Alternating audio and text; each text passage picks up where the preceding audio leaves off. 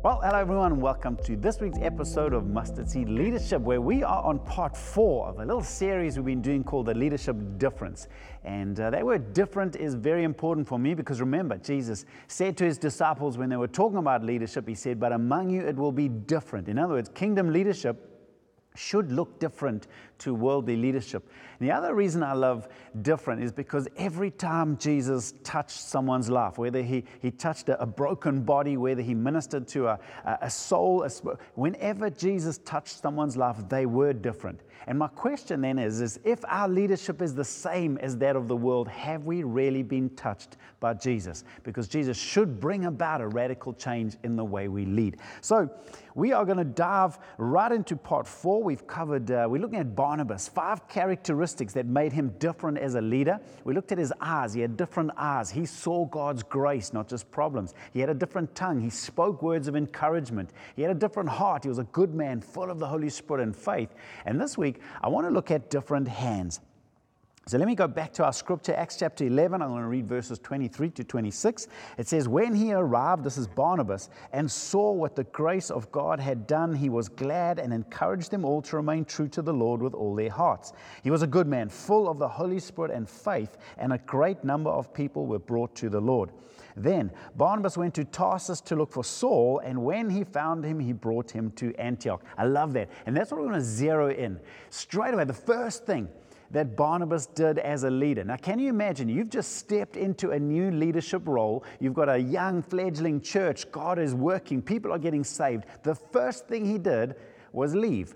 And he set off to find this man, Saul, who he'd met years ago, but he saw potential in Saul.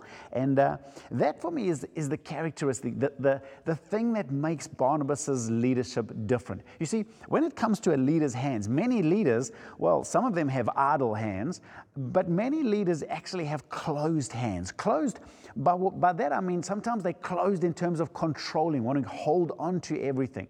Sometimes it's a hand that's grasping for privilege or power or position or or, sometimes it's a hands that's always almost like fists, looking for a fight. There's, a, there's an aggressiveness to their leadership.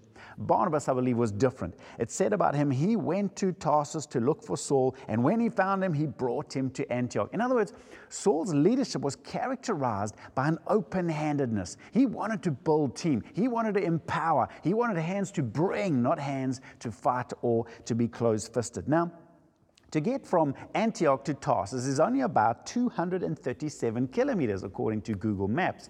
Now, nowadays the roads are good and you could probably do that trip in under three hours. In fact, if you ask Google about walking, you could probably do it in about three days. I dare say that when Barnabas took this trip, it would have taken longer than three days to walk those 237 kilometers. And the reality is for him to leave the church, to walk all the way to Tarsus, to find Saul, to get Saul ready for the journey back, and then to walk all the way back, I think we're looking at almost two weeks. Now, that for me is an amazing thing. Brand new church, just taken over his leadership role. The first thing Barnabas does is leave that young church for at least two weeks to go and find this man, Saul. But that tells me just how committed Barnabas was to building team, empowering others, and to raise up future leaders. The marks of Barnabas' leadership, he really was an empowering leader, happy to disciple others. He was a team builder, wanting to build away from himself. When he started a task, he always wanted to find the right people to start the task with and it paid a great he paid a great price and the result was a great team. In fact if we fast forward now about four years later we get another glimpse of this church in antioch that barnabas was leading. And in acts chapter 13 and verse 1 it speaks about the team the leadership team. It says uh, now in the church in, at antioch there were prophets and teachers. Barnabas simeon called niger lucius of cyrene manaen who'd been brought up with herod the tetrarch and saul. I love that. Uh, these five leaders just, just show something of the incredible diversity of this team that Barnabas has built. Have a look, Barnabas. Now, he was the Jewish man, remember? He had a great background, he was the team leader. Then it spoke of Simeon, Simeon called Niger, which means black. He would have been a black African man from Africa, part of that leadership team. There was Lucius, that's a Greek name that might even have been Luke the doctor, could have been a, a well educated doctor from uh, a Greek man. Then there was Manaen, that's a Roman name. He was from a wealthy background background, went to the best schools, grew up with Herod and, uh, and Saul, who later became Paul. He was the ex rabbi. What an incredibly diverse team.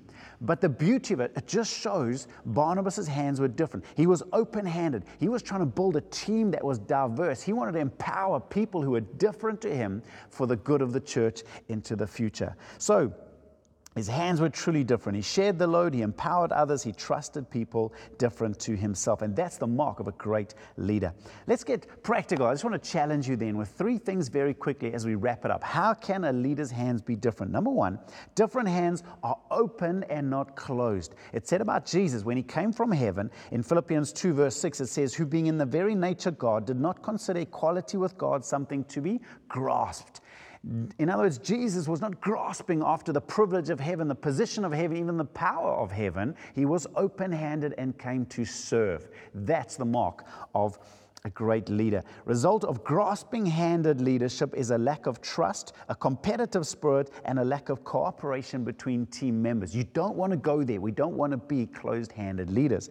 Number two, different hands are empowering and not controlling. What do I mean by that? The temptation for many leaders is to hold on to power or authority through insisting that the leader gets to make all the decisions, by making everyone run everything through them first, by micromanaging team members by refusing to delegate authority along with tasks. You don't want to be that closed handed, controlling leaders who trust to keep everything to themselves.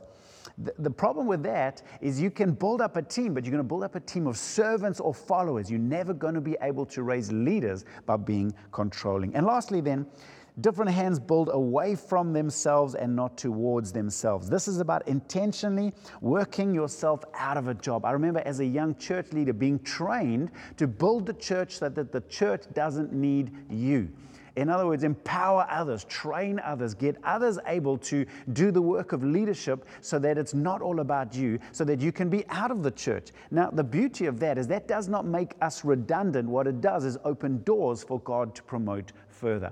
So, that's my challenge for all of us as church leaders. Let's have different hands. Let's not have the hands that are idle. Let's not have the hands that are closed, controlling, tight fisted, or grasping. Let's be leaders like Barnabas, open handed, encouraging, building away from ourselves, building great teams for the glory of God. Hope that helps. Can't wait for final episode next week. Until then, may the Lord bless you and look forward to seeing you then. Bye for now. Thank you for listening to this week's episode. Remember, if you'd like the notes that come along with this episode or any one of our past episodes, you can visit outlookchurch.co.za forward slash mustard seed leadership, where you can see all our past episodes, all the resources and notes that go along with this. Until next time, keep growing.